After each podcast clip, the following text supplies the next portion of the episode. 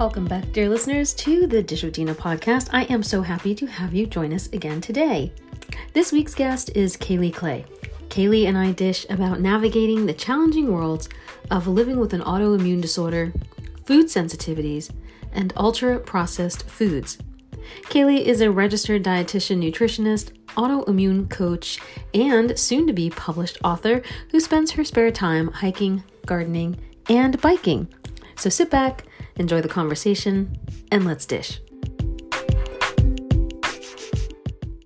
Welcome, Caylee Clay, to the Dish with Dina podcast. Thank you so much for taking time out to chat with me today.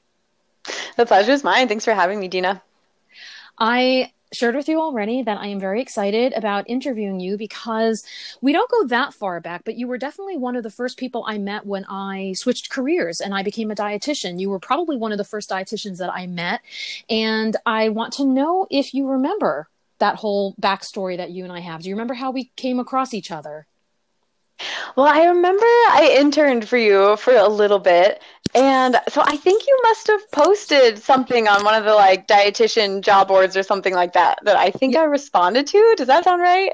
It does sound right. That was about three years ago. I was like fresh out of the oven. I think I was fresh out of the oven. And I was looking to collaborate with people to do volunteering, to do interning, and um, also do like blog posting as well. And I know that you definitely wrote one of my favorite blogs of all time because it was about farmers markets, if I remember correctly. Yay! Yes. Yeah. and so I'm so excited to, you know, how far you've come in this time and to share your story and also for you to share your story with the listeners listeners and whoever else is out there in the world listening to this that you um, you know might have a message for them. Because that's really the crux of what i'm doing here is to make sure that i just convey the guests message and mission and experience to whomever you think you know might benefit from this information. So going back a little bit further do you mind sharing with us some of your earliest food memories? And it could be family stuff or you know what a cultural background you grew up in or wherever whatever takes you back that far. Share us a little bit about like how you grew up about around food. Absolutely. Um, so food was not you know, it really wasn't something that was valued as terribly important in my uh, in my childhood home. Um, and actually, my first food memories kind of don't center around food at all. Um, yeah, my first food memory ever revolves around my brother. He was um, fresh from the hospital. We had like just brought him home, and I was four years old at the time. And my dad was feeding him with a bottle, and I, you know, asked my dad if I could help, or was probably more annoying than that, or something. And my dad shooed me away, and immediately I just like blamed my brother for my dad uh, being mad at me. Uh, so that was kind of my first food memory. Uh, a couple weeks after that, it was Christmas. Uh, it was Christmas dinner, and we uh, had a, a, dog. We had a Springer Spaniel. He was in the cage, and we found out that night that there's this thing called Springer Rage, where the dog can literally just kind of like acting really aggressive and like kind of nuts. Um, and so that Christmas, I remember dinner that year because the dog just like all of a sudden went bananas in its cage. So my earliest memories are about my brother. They're about my dog. They're not really about food at all it was all the interruptions of food things having. Oh my gosh. You know it's funny that you're talking about your baby brother because i also i have a younger brother as well. He's five years younger than i am. And i yeah. was i was very adamantly opposed to having a baby brother. I, I specifically asked for a sister and um, hopefully at some point my brother my brother will also be a guest on this program and he'll tell his side yeah. of the story. Is it fair to assume you had to get rid of the dog yeah, very sadly, my parents decided to put him down. Mm. Uh, but yeah, it was it was it was terrifying. That is um, unfortunate, and especially at four yeah. years old to have to be put in that situation of, you know, oh my gosh, not only is there a baby there, but now the dog is yeah. there, and everybody's frightened, and it's Christmas, and yeah. oh my gosh, that's crazy. Yeah. Yeah. Well, so tell us a little bit then about maybe how some other food behaviors or things that you might remember around different meals that you planned or things that you started learning how to cook and when that started to happen in maybe some of your earlier years um, without going back that far. That's the case. Absolutely, absolutely. Yeah. Um, so I feel like yeah, I, I, ended up being a dietitian through like the back door or something like that. My um, childhood household was um, there. You know, my parents both worked uh, full time jobs and neither really cared for cooking. And so we really depended on like, you know, kind of highly processed, packaged, mm. uh, ready to eat foods. Um, so it was a lot of like ramen noodles and bagel bites and frozen chicken wings and cereal and uh, mac and cheese and, and stuff like that. And when grandma would come around, we'd get even more fun stuff like uh, cinnamon toast with I can't believe it's not butter. Um, and she would give me ice cream and tell me that it was healthy, that it had calcium in it. Um, and then by the time I hit like middle school, high school, I depended on school for lunch. And that was some of the worst food I have ever eaten in my entire life. It was really, really disgusting, disgusting mm. food really not fit for human consumption. Um, and that was when things really started to kind of when things started to crack at the seams, so to speak. I by the time I was a teenager, I had chronic headaches, I had chronic stomach aches. I never wanted to eat. Um, you know, the food at home was mediocre. The food at school is absolutely disgusting. Like the greasiest pizza you can ever imagine, like cardboard hamburgers, the stalest french fries in the world. So at school, I just kind of, for several years, I would just get either a pink frosted cookie or a Snickers ice cream bar. And I ate that every single day at school for lunch for years. Oh so that, right so i was i was starting to get really sick by the time i was like i don't know 15 16 17 mm. i was unwell um, so yeah thankfully at the time my ex-boyfriend his mother um, kind of like intervened and told me, you know, like it's the food that you're eating that's making you not feel well. Cause I thought it was just eating in general that made me mm-hmm. not feel well. And she was like, no, you have to eat better. And she was the first person who, you know, kind of introduced me to like vegetables that actually tasted good. She really, she was, she's an excellent home cook. So she um, was, you know, really my first introduction to good home cooking. Uh, so after I had this, you know, kind of uh, lucky uh, introduction to home cooking and better food from my ex-boyfriend's mother. Um, then after that, I, you know, kind of really realized I was like, wow, I really need to be eating at least more vegetables. And um, I kind of started learning how to teach myself how to cook, which at first was uh, sort of disastrous, but definitely got better pretty quickly. Um, and then after that, I became vegetarian and started reading food labels and got more and more and more interested and involved in the world of food and nutrition. And uh, now I'm a dietitian. And that's what led you here. You know, I wrote a couple of notes as you were speaking because, um, speaking of labeling, one of the things that kind of caught my ear when you were talking about ice cream and how it was a good source of calcium, or at least that's how it was being spun to you. you know, I often tell people with labeling, just be conscientious because the front of the packaging is almost always, as I consider, quote unquote, fiction within reason. I mean, you know, we do have the the regulated stamps that tell you whether or not it's kosher or gluten gluten free or organic, um, and then the back is what I call facts, and these are where you can find the scientific information and all the ingredients. And so the reason why I bring this up is because I do see a lot of times the food uh, manufacturers kind of marketing to people who are maybe a little bit opposed or don't know much about nutrition. And it'll say you know this is a day's worth of vegetables for you but it's inside you know like rice krispies or like some sort of sugary cereal product where it's like well i guess that's how they're spinning it. It's a good source of calcium, but not really in that way because there's so many other things that can um, kind of like act against that in the way. So if there's a lot of processing going on behind the scenes, if there's a lot of sugary things, then I'm not treating it as a healthful, nutritious food item. I'm treating it as dessert and like just let's just call it dessert. I and completely that- agree with you. And so, did you end up with that small shift in coming from I think you had actually called this too, and a lot of people do know the term in our profession, the, the SAD diet, the SAD, right? The SAD diet. Exactly. Which is standing for the standard American diet, where it is a little bit more highly processed fast foods, non, uh, not as highly nutritious or maybe not as um, whole foods, a lot of, you know, things that are somewhat processed in that way. Not that processed foods are bad in, in general, there could be some good findings there. Um, but when there is a lot of high amounts of added sugar, salt, fat, etc. Uh, with that small shift, did you see some changes take place immediately with your health? And if so, what were some of the things that you were starting to notice? Yeah, that's a really good question. Um, so when I decided to become vegetarian, I, then all of a sudden I had to read food labels mm-hmm. to make sure because I was looking for for meat or you know you know animal products. Um, and then I started noticing this like a lot of the foods that I liked, maybe they were vegetarian, but maybe they also had this long laundry list in the ingredients list of just strange chemicals. Like all these chemical names, I had no idea what I was eating. I had no idea what they were. And so, kind of my shift to like vegetarianism, sort of like you mentioned, was also a shift towards more like a whole foods diet. Those happened at the same time for mm-hmm. me.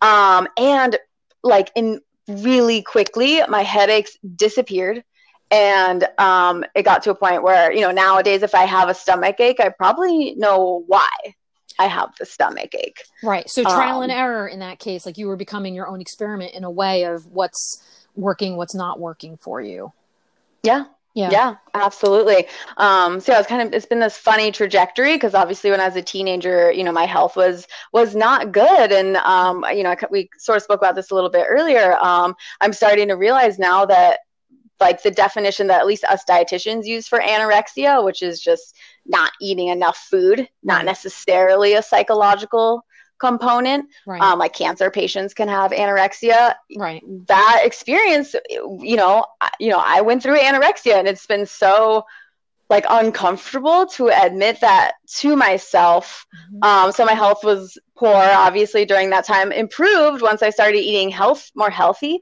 but I think there were lasting impacts of the period when I was anorexic because I then later developed an autoimmune disease, psoriasis. And, and that, there is research. Oh, go ahead. Yeah, no, I was going to say, and that's exactly where like your formative years were think, you know, your hormones are going and all, you know, you need to kind of um, be in that equilibrium state because you are growing and things are changing. And um, the, that particular I guess it's like, you know, whatever, adolescence and puberty esque type of periods there where um, things can potentially set you off in that direction that, oh gosh, now is whatever damage can that be undone? And i don't really mean to use it in the word of like damaging but it's possible. So an autoimmune disease yeah. for sure that's the that's the issue.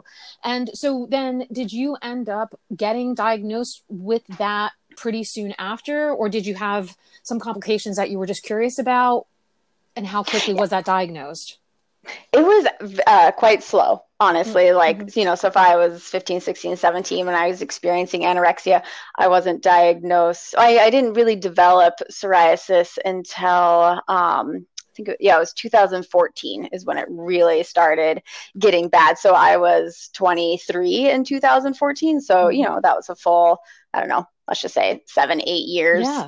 after anorexia that I started um, but I had a bunch of other risk factors going on too that also uh, contributed to developing an autoimmune disease. But I still really believe that experiencing anorexia as when I was younger did also contribute to the development of my psoriasis. Mm-hmm. And I wanted to point out too. So for listeners who may or may not be aware, these these terms that we're using. So like Caylee said, the word anorexia is technically like loss of appetite, re- restriction of calories. Now, the component of anorexia nervosa, that's more of a mental diagnosis where somebody is knowingly um, denying themselves of food because that could also be uh, placed on body dysmorphia and body image and diet culture and all these lovely things that we tend to go through in our early years, unfortunately. But in your case, it was because you weren't necessarily aware of what was quote unquote good and bad foods for yourself or you were not nourishing yourself in that way you didn't necessarily do it on purpose but you were being right. malnourished and that's yes. something too that you know we talk a lot about these days we have all these discussions about body sizes and so on, but we really don't really talk about malnutrition in its true form of what our bodies are being denied of in preparing ourselves to go through different life cycle stages and the things that we learn at a younger age or don't know at a younger age and how that affects us as we're growing. And for you in particular, the thing that I think I'm really curious about is that because of unfortunately your own health journey, you have delved into one of the two most complicated things I think when it comes to health conditions, which is skin skin issues, skin diseases, mm. and the other thing is gut. And as you know, we speak about this a lot too in our profession. You know, gut and brain health, and all of these things are somewhat interrelated. Um, but it takes a lot, and I don't think we find at least in the current textbooks that we learned in school just a handful of years ago, it was hard to kind of um, manage those conditions with food. It was almost always like topical treatments or um, something a little bit maybe trial and error again that was felt very frustrating. And of course, you know, who has time to do that? But then you don't want to be uncomfortable all the time or be in this inflamed condition. Uh, so you have quite a lot of stories to tell in this case too leading up to you know currently too. Do you mind walking us through that journey for yourself of how that went for you yeah. starting to discover that? Yeah absolutely. I mean i can definitely um, you know when i was a teenager i had um, moderately severe acne and tried every you know everything under the sun. I tried over the counter stuff for my acne and tried stuff from the dermatologist for my acne. Nothing seemed to help and still until I started playing with my diet and eating mm-hmm. better. Um, and that's still the case to today. If I eat, you know, I know for myself, if I eat a lot of sugar, I will probably get some acne and and you know that's that's just the way that is for my body. And yeah what i put on my skin what i don't put on my skin doesn't really seem to uh, you know influence it. And then same with psoriasis. There is so much um, emphasis on the skin when it comes to psoriasis. Psoriasis is kind of a flaky if you're not familiar psoriasis like a, a flaky scaly mm-hmm. thick skin that forms like in patches over your body and it, it cracks and bleeds and it's painful and it's dry and it sucks and um, yeah you know, so I, I went to, I knew I had psoriasis for a few years. Um, I mentioned 2014, it got really bad. And I think it wasn't until 2016 that I was like, all right, let me just go to a dermatologist and get a diagnosis for something that I already know. So I go to the dermatologist and I picked this person specifically because they um, did research in psoriasis. Mm-hmm. Mm-hmm. So yeah, I felt so excited to meet with them and I meet with them. And you know, I've never had, thank, thank the Lord, I've never had severe psoriasis. I've always had, you know, kind of mild to moderate psoriasis. And so the dermatologist says, Oh, you know, would you like me to prescribe you some topical steroids? Which I declined. And she asked me why I would decline the prescription. And I told her it's just not the root cause. I'm really interested in why this is happening to me, not just masking it with steroids. Um, you know, which, and I've seen now, unfortunately, a lot of folks who have psoriasis that go on steroids. Um, it can mask the psoriasis for a while and then either just kind of stops working and people just like explode in psoriasis or once mm. they try to get off the steroids then again they like explode in psoriasis um, so it's really not a great um, it's definitely not you know a remedy it's just a band-aid um, and so i think it's really time that we as you know a western medical community begin to delve deeper into what is really causing these issues and how can we really help our patients instead of just sending them home with little band-aids and cover-ups and things that will only last a little while Right. And I think that speaks to, you know, we're not necessarily opposed to conventional medicine, obviously, if there's going to be something that works, but it's also helpful that we either experiment with some of these things in conjunction with or that we advocate for either side, the profession or the patient, of exploring a little bit more about that because with medicine also comes side effects. And like you said too, it can quell the symptoms significantly or so much so that you don't realize what is the root cause of something else going on underneath it that is also getting exacerbated while the outward you is not necessarily showing that.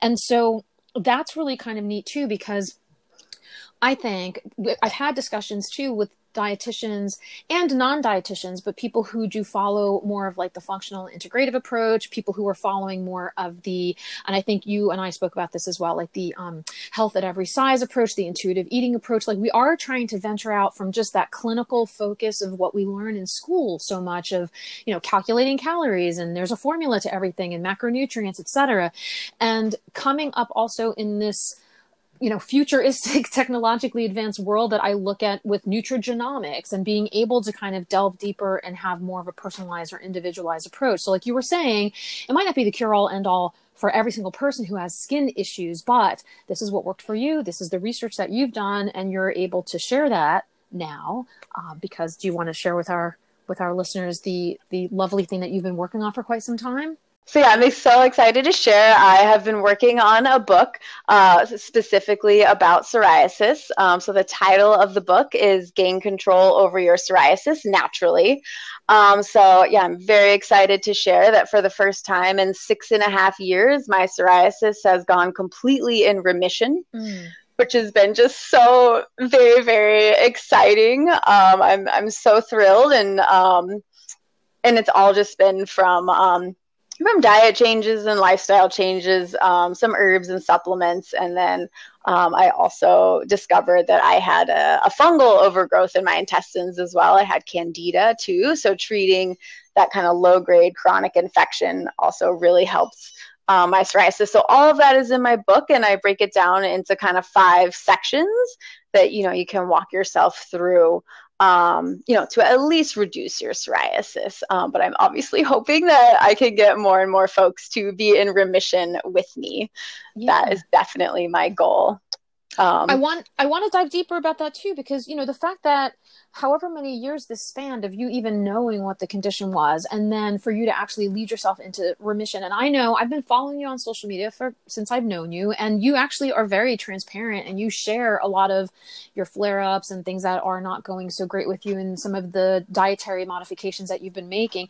And it even for you even as a dietitian even as you're doing these experiments it still took six something years for you to find that uh, that area now that makes you feel a little bit uh, better, obviously, and and no more flare ups in that way. And so I think this is a really strong message too that it can take an unfortunately long time for people to find something that does work for them and for them not to maybe give up that maybe we haven't found the right remedies we haven't find found the right or maybe research hasn't occurred yet for us to um, you know see what might work or might not work and that there are people who maybe aren't being officially clinically treated or trials being worked on these people.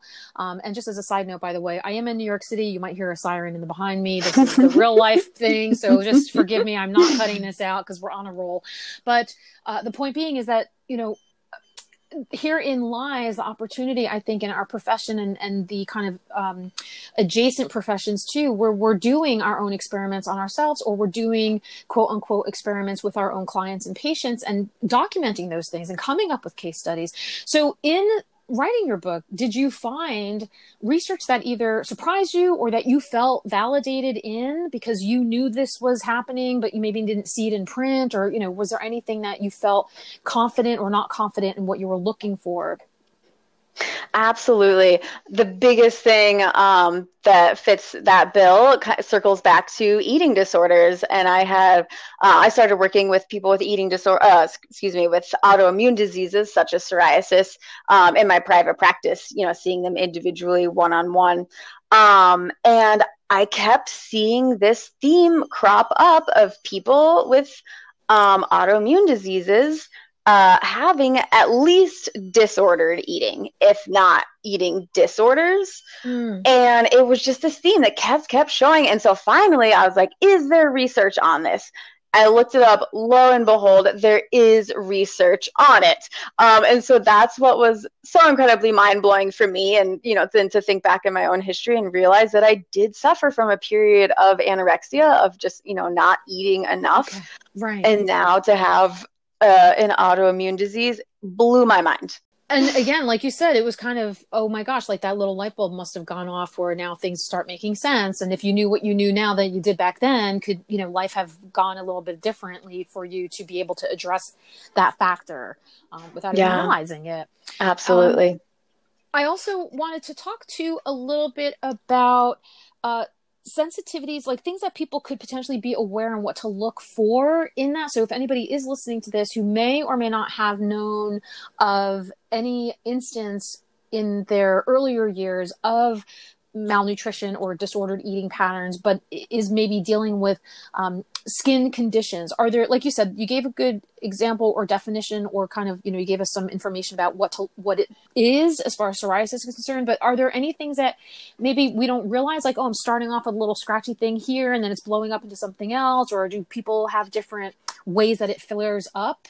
as far as you know different stages of psoriasis or different other uh, conditions that you know might be correlated to that as well I mean, yeah, absolutely. Just like you mentioned, for some people, they might get, yeah, like a little patch here and there. And that's honestly how it started for me. Like I would just, you know, get, oh, my skin's a little funny. Okay. Oh, now it's gone. Oh, well.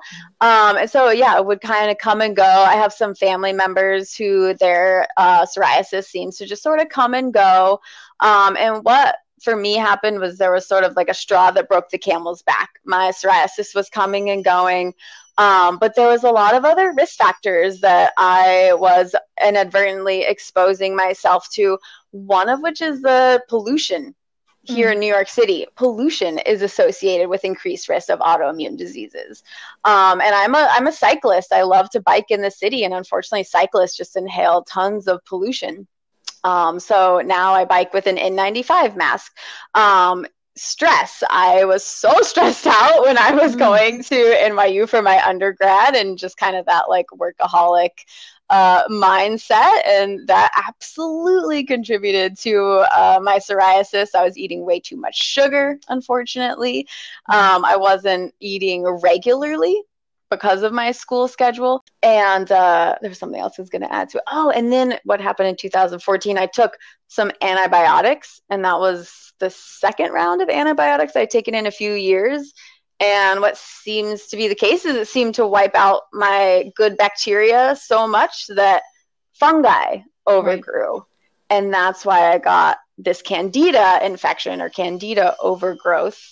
Um, so there's definitely a whole lot of things going on uh, that contributed to all this. Yeah, and I think that's a really good point to, to to state as well because again, with our profession, you know, people look at dietitians and think, okay, well that's food and nutrition and maybe we're in the medical, you know, crossover field, but there really are so many other factors, environmental stress, sleep, I joke sometimes that it feels like a flipping full time job just to keep everything up and running to maintain our health. And so, for mm. people who are perhaps a little bit more prone to something or having a particular disease, disorder, or condition where it feels like you have to be on top of things, that that one tiny slip up can put you in that whole flare up or that whole situation again where is very uncomfortable and it could last however long it lasts before you know you kind of go in remission or you uh, the, the symptoms are alleviated that it really is placed on the patient or the client as well to kind of take ownership for that. Because as your dietitian as your healthcare provider we can only do so much with sharing guidance excuse me to our patients and our clients. It's up to them to be able to say you know it's not worth it to me. I don't care if i'm bloated all the time or i don't mind injecting myself with this thing because i'm not going to change my food around. That seems too much. Or you know i don't have maybe the ability to afford or I don't have access to, which we talk a lot about, you know, health disparities and, and that sort of thing too. And so in that, um, I, that leads me into my question to you about are you currently working with people who suffer from what you suffered from or do you see yourself working with a typical or ideal client or patient you know in, in now or in the near future yeah, no, I absolutely um, am working with folks with autoimmune diseases and would also be loving to work with with more folks with autoimmune diseases. Um, that is definitely my kind of little passion niche mm-hmm. uh, for sure. And then I'll also just mention, you know, something that I like to work with on my clients is kind of the idea that uh, healing or recovery is not linear ever. Yes right? And yes. you know i almost wish i could draw like a graph of my healing because it would just be some like cosine curve or something like that. There's a lot of you know periods of great healing and then periods of uh, regression. Um, but the regressions are almost always smaller and smaller and smaller. As time goes on you start learning a little bit more about what triggers do occur or what you know what triggers the symptoms to occur. Um, i want to go back for a sec too because some of the things that I find somewhat controversial sometimes in these discussions, as you mentioned, and for myself too, just as a side note, uh, many years ago i was dealing with gastroenteritis i was having just mm-hmm. a, a, lot of stress as well but also i think food and i was also a smoker at one point and so mm-hmm. i think a combination of all those things just threw my gut into like out of whack and so i did a complete elimination of a lot of different things caffeine sugar nicotine et cetera et cetera and when we talk about our profession and the research that supports or uh, or maybe shows us certain things that could be somewhat controversial, like discussions with added sugar, processed foods, gluten, dairy. You know, there's a real fine line sometimes there about who, like, what we're crossing over into. Like, some people swear that cutting all those things out really create such a night and day approach of to of remedying them. Why other people say there's no found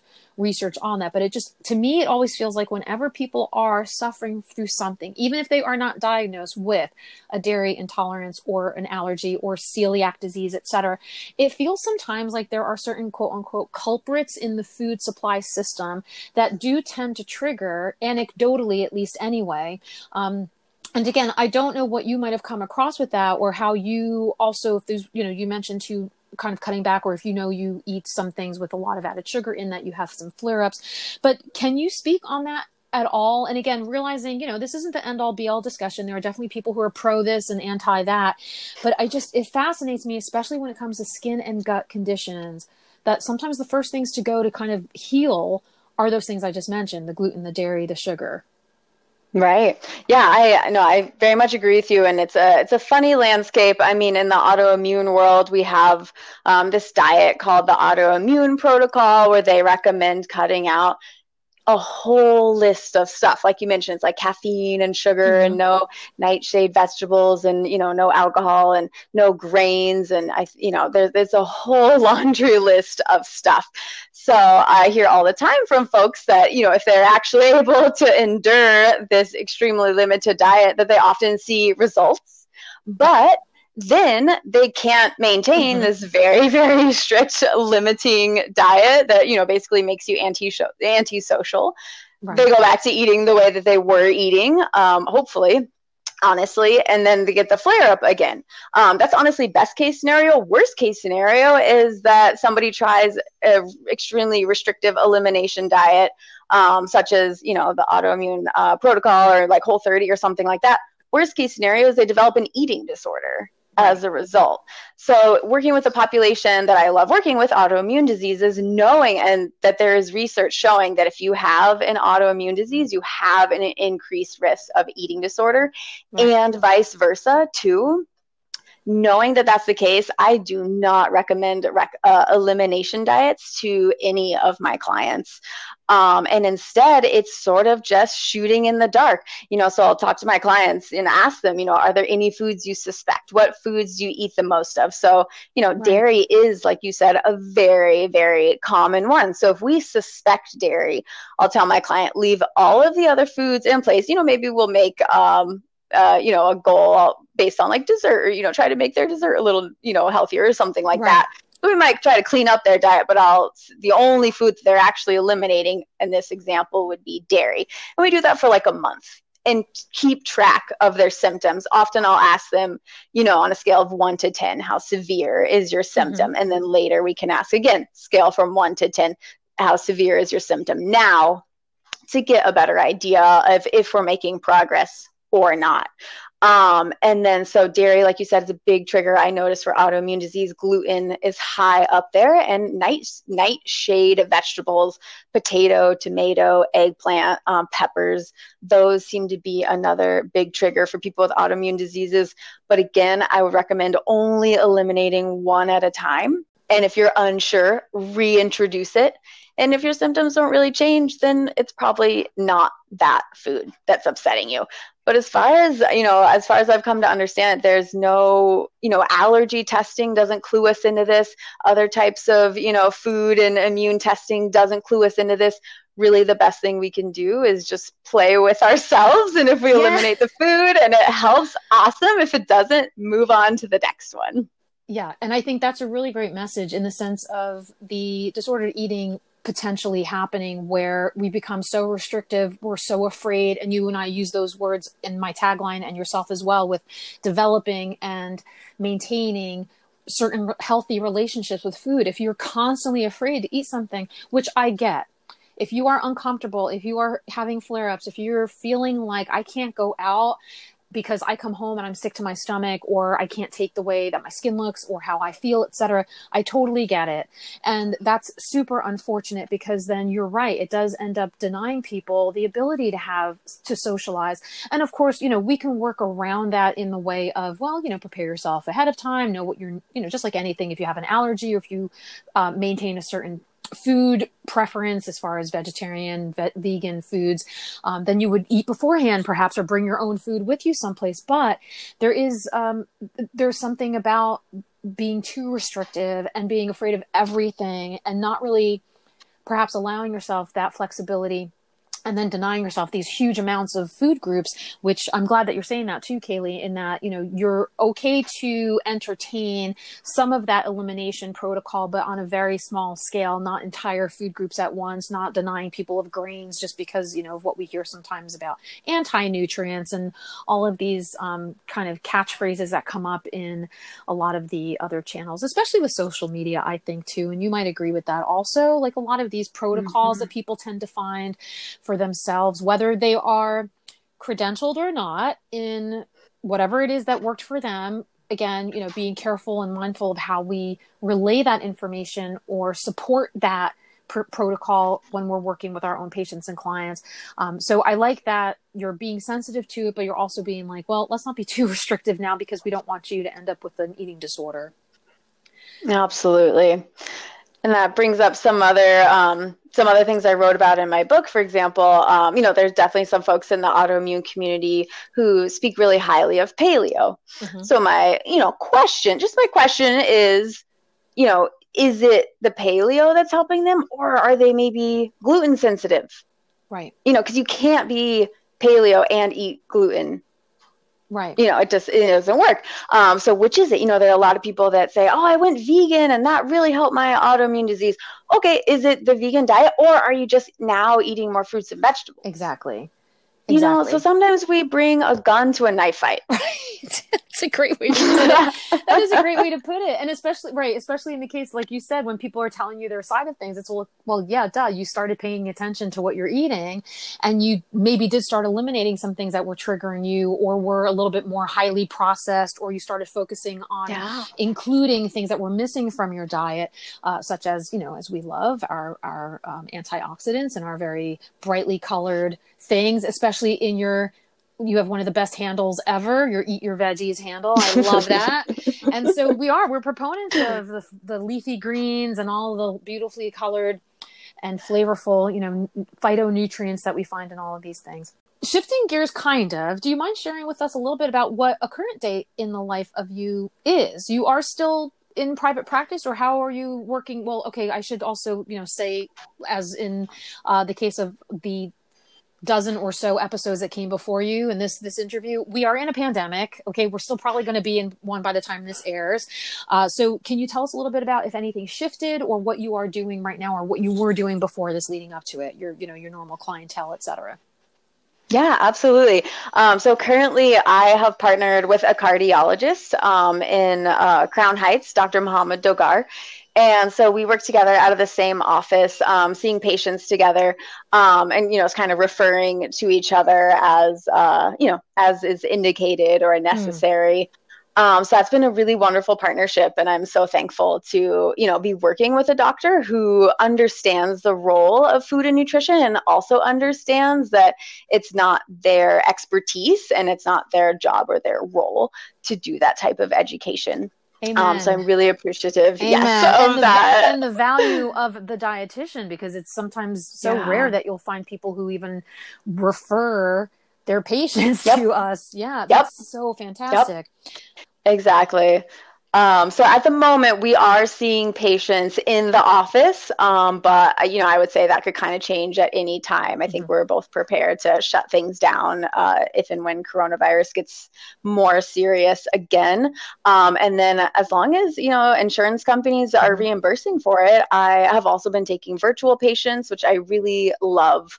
Um, and I'm thinking of actually expanding my practice to Colorado, uh, where I'm from, uh, because they allow, um, they have a telehealth parity law. So yeah. before coronavirus, they allowed uh, telehealth appointments to be reimbursed, um, which New York does not have, unfortunately. That is true. And, that, and um, that's a good side note, yes. just if you don't mind me interrupting, for anyone listening to this, like just be conscientious of the fact that not all of us are able to or allowed to do these virtual consultations. And so if you're paying out of pocket, pocket, you're paying top dollar. But if we can try to get in on the insurances and to allow for some of these, especially when it comes to like preventative counseling sessions and or helping you manage a condition at home where you might not be able to come to the office, whether it's in a pandemic or otherwise, um, what a wonderful world that would be. But it is state by state, and that's an issue that we tend to have. It's a big issue, unfortunately unfortunately. And go ahead. So continue. What else goes on behind the scenes there in your world? Yeah, so um, at the at this moment in time, um, I've been working, you know, with a cardiologist in the same office. So we're there Monday, Wednesday, Friday, um, and then the other days of the week, I'm, you know, maybe taking telehealth appointments or, or working on my book, um, or you know, working on things like like marketing. Yeah. Um, so that's kind of a, a day in the life, a so to speak. Life. And for you personally, yeah. are there things? So you mentioned obviously, you know, you love to eat, you love to cook, or you or at least you've come yeah. to love to cook at this point, and you love being outdoors yes. or outdoorsy. Are there things that I call like non-negotiables? Do you have some sort of set daily routine that will always be in, in place for you no matter how busy you are, or at least you try to get to and manage those what I like to call those four pillars of health that, you know, these different kind of risk factors that potentially could fall down and and ruin ruin our health if we let them? Yeah, it's a really good question. Um, something that is almost non-negotiable negotiable for me is, you know, around eight hours of sleep. I, I don't really function mm. otherwise. Um, so I'm lucky right now that I can make that more of a reality. Um, and then lately, I've been really trying. Um, either when I wake up and or before I go to bed, just trying to sneak in. If I can sneak in just a little bit of stretching or maybe like a little bit of yoga poses um, or maybe some meditation, some um, some breath work that st- either it starts my day right when I do it in the morning and I just yeah have like a much more like kind of flowing day and then uh, if i do especially like breath work at night even just for like one minute mm-hmm. before mm-hmm. i go to bed my sleep quality improves by like 30% or something ridiculous i just sleep so much better. Um, so maybe sleep is at the core of yeah. my uh, self care self care routine. Another thing too that I have to do um, since I've recently discovered how much air pollution mm-hmm. is hard on my body, is hard on my um, immune system, triggers my autoimmune disease. Um, every night I uh, turn on a HEPA air filter and I sleep with that every night. Um, and that really helps uh, keep my psoriasis um, away, truly. Um, I can tell when I've forgotten to use it because I start to flare up again. Yeah. Um, and then maybe not something that I do every day, but at least a few times a week, I try to bike to work and I, I just love it. I just love like the wind in my hair and like the wheels flying under me and you know kind of racing like the red lights and and things like that i love it uh, so those are some tenets of, of self-care for I, me i love the gift that keeps on giving it's like it's exhilarating it's yes. stress relieving it, it gets you probably like you said a better quality of sleep as well if you are being somewhat yes. active and doing these different things for you and then also just you know physical activity in general what a lovely thing to treat your body to as well that's so great Absolutely. You really do. Absolutely. You know, you really, I think you really do live by example and lead by example because you know with a lot of us who are in this profession we do sometimes have to deal with our own conditions our own health concerns or have had people in our families who we've watched go through and suffer through things. And i really think that makes us um, a little bit more compassionate to the people with whom we work and also curious as well as to delving deeper and having that uh, that connection with with again with our patients and clients of being like you know we've been there and i do this too and i'm a human and i also suffer from not great this or i try my best to you know maintain this and uh, and hopefully that um, resonates with whomever that we're working so that's wonderful that you're doing that for yourself as well uh, Absolutely. I want to ask you a couple of questions as we're wrapping up. So the first one is yeah. what does the future you look like in the sense of, you know, you wrote this book, this is quite a big deal. You've you've been I think you've been involved in um, some some sort of media, right? Like you you like blogging or writing in that way, but is that the first time you've ever written something kind of like hardcore like that?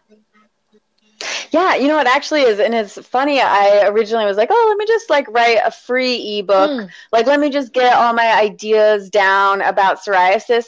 And then it they, it just kept coming. Yeah. Like I just kept writing, and it was just more and more. And the more I delved into the research, and by the way, my book is evidence based. Yes. Um, as far as I know, it's the only evidence based psoriasis uh, book out there. The other ones are kind of more like um, case studies. Right.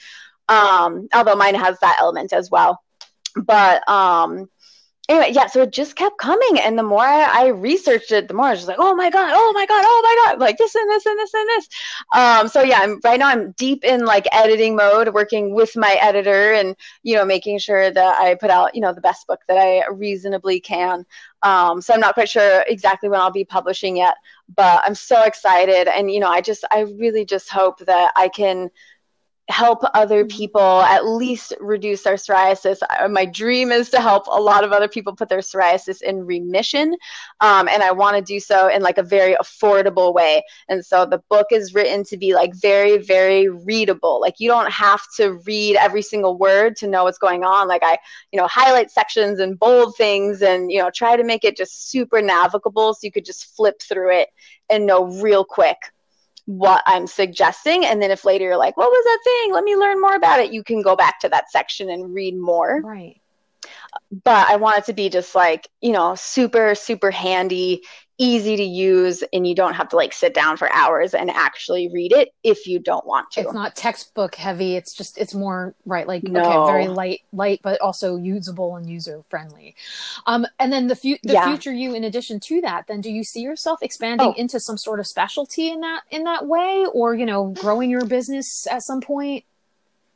Yes, I forgot the second half yeah. of your question. Uh, yes, absolutely. So yeah, my big dream right now is to get my book published, and then um, you know, especially at this moment in time, I'm accepting more uh, autoimmune clients as well. So that's kind of my you know medium term goal, and then uh, kind of like you alluded to, you know, I definitely would like to grow a bigger web presence and and do more blogging and kind of spread the word, so to speak. Um, and yeah, ideally, I would love to. Um, you know see this kind of method work for a lot more people and, and spread the word and get a lot more folks in better places with their skin with their bodies with their immune systems um, and healing better. So yes i'd love to you know expand as far as um, i'll say as far as i should you know if i'm if people don't benefit as much from this work as i imagine they will right. then you know so be it. But i really just don't think that's the case. I have uh, the research to back it up. So i'm feeling quite confident about the things i'm writing um, but yes, absolutely, the goal is to to expand and, and share the knowledge. Yeah, and I think that brings me to the discussion about specializing in in healthcare in general. I mean, you know, you had mentioned too before about working with the cardiologist and knowing that they have their own scope of practice and they can't necessarily, even though they might know a little bit about nutrition and the role it plays in helping manage disease and or preventing, you know, disease in that way.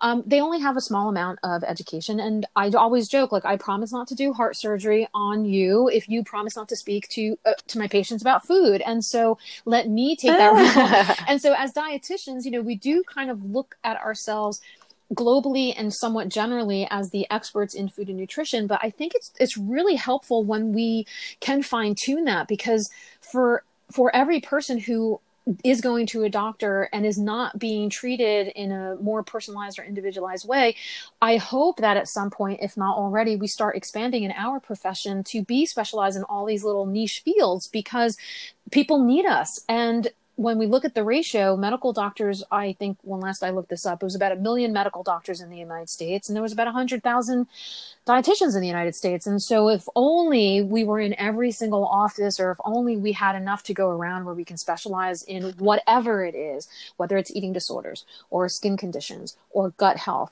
or pediatrics, or renal support, whatever it is, that I think I don't, I should say, the opposite in the sense of I don't think I was given that encouragement in my years in academic stuff. So I don't think, uh, you know, they really kind of helped us fine tune that. And so it's really only maybe when you put your feet on the ground and you start working in those communities, in those circles, or people find you because of your own message, your own mission, your own experience, that we start learning a little bit more about ourselves as healthcare providers and what, what we can bring to the table and how lovely that is for us to do. Would you agree with that too, as far as like in school, it was more general approaches, or did you get some guidance in specializing?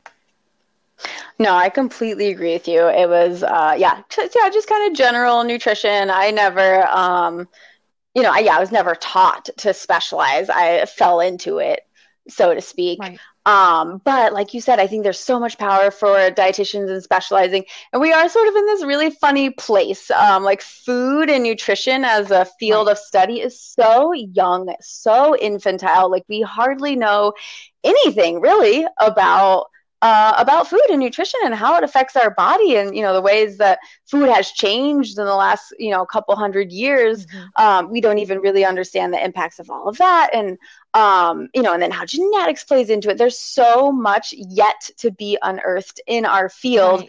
Um, so that's one huge barrier. Another big barrier is, you know, most people don't know what a dietitian is yeah. or how we're different from a nutritionist. And there's so few of us. Uh, you know, yeah, we don't really get much respect in the Western community. Mm. I um, am always like kind of kicking myself whenever I hear uh, them talk about like nutrition and medical schools. Yes. And they're like, you know, doctors only receive like, you know, a few hours of training on nutrition, blah, blah, medical school. I'm like, listen, just explain to them how important we are. like, just explain to them what we can do. They don't really need to know how to do it. If they want to know how to do it, they should become a dietitian. Yeah. And but what you really need to teach them is to refer mm-hmm. to us. Yeah. That's what you need to teach them. So it gets it gets you a little, you know, infuriated when they're like, "We're teaching doctors how to cook." Beautiful. Right now teach them how to refer to, uh, to the to the experts right. in food and nutrition, right. which is not doctors, you know, for the most part. Right, because it does. Um, it becomes like a so, side a side opportunity for them, but it's not their main opportunity for them to to deal with patients and clients. So they can give a little bit of a taste. Thank you so much for covering that, and then please refer out because we're here to take it from that point forward. Absolutely. And if insurance covers 15 minutes of you with a doctor, yeah. you know, uh, for maybe twice a year, how much can you really cover? Insurance covers, you know, the like the worst insurance plans mostly cover at least three hours, right. uh, if not six hours of uh, nutrition education from a dietitian per year. Right. You know, so that's kind of the bare minimum of time that is needed yeah um, for us to really help somebody. And even that, I think, is a gross uh, underestimation of the time that we really need to, to work with people. Um, but yeah, kind of treating nutrition as this like side little, you know, cherry on top or something like that really does a huge disservice to the power yeah. of food and nutrition. Yeah. Uh, to heal right and then i and then on the other hand there's also it's such a universal topic that everybody thinks they know what they're talking about and it's like eh, sometimes not yeah. so much um, so Caylee tell me too uh, did we cover everything? Was there anything else that you think you want to add or share with the listeners? Resources or anything else like you know what nuggets of wisdom that you want to set out, or is there anything that you feel like we we covered we didn't cover? Let's see. Um, let me peek at my notes really quickly. Um, no, me too. I'm looking see. at your notes as well. I'm like, I think we, got, I think we got everything, but who knows if something came up in in the discussion. I um I'll, I'll just one last kind of thing on my mind. It seems like relevant to mention. Um, so we spoke about like me kind of going through anorexia yeah. as a teenager and then switching to vegetarianism. Um, so from the research that I'm done, that seems to be like a quite common thing for people to do when they're trying to heal from an eating disorder mm-hmm. is pick up something like a vegetarian diet, um, sort of like offers structure, but still restrictions. Right which I think is really comfortable to people, uh, you know, leaving disordered eating.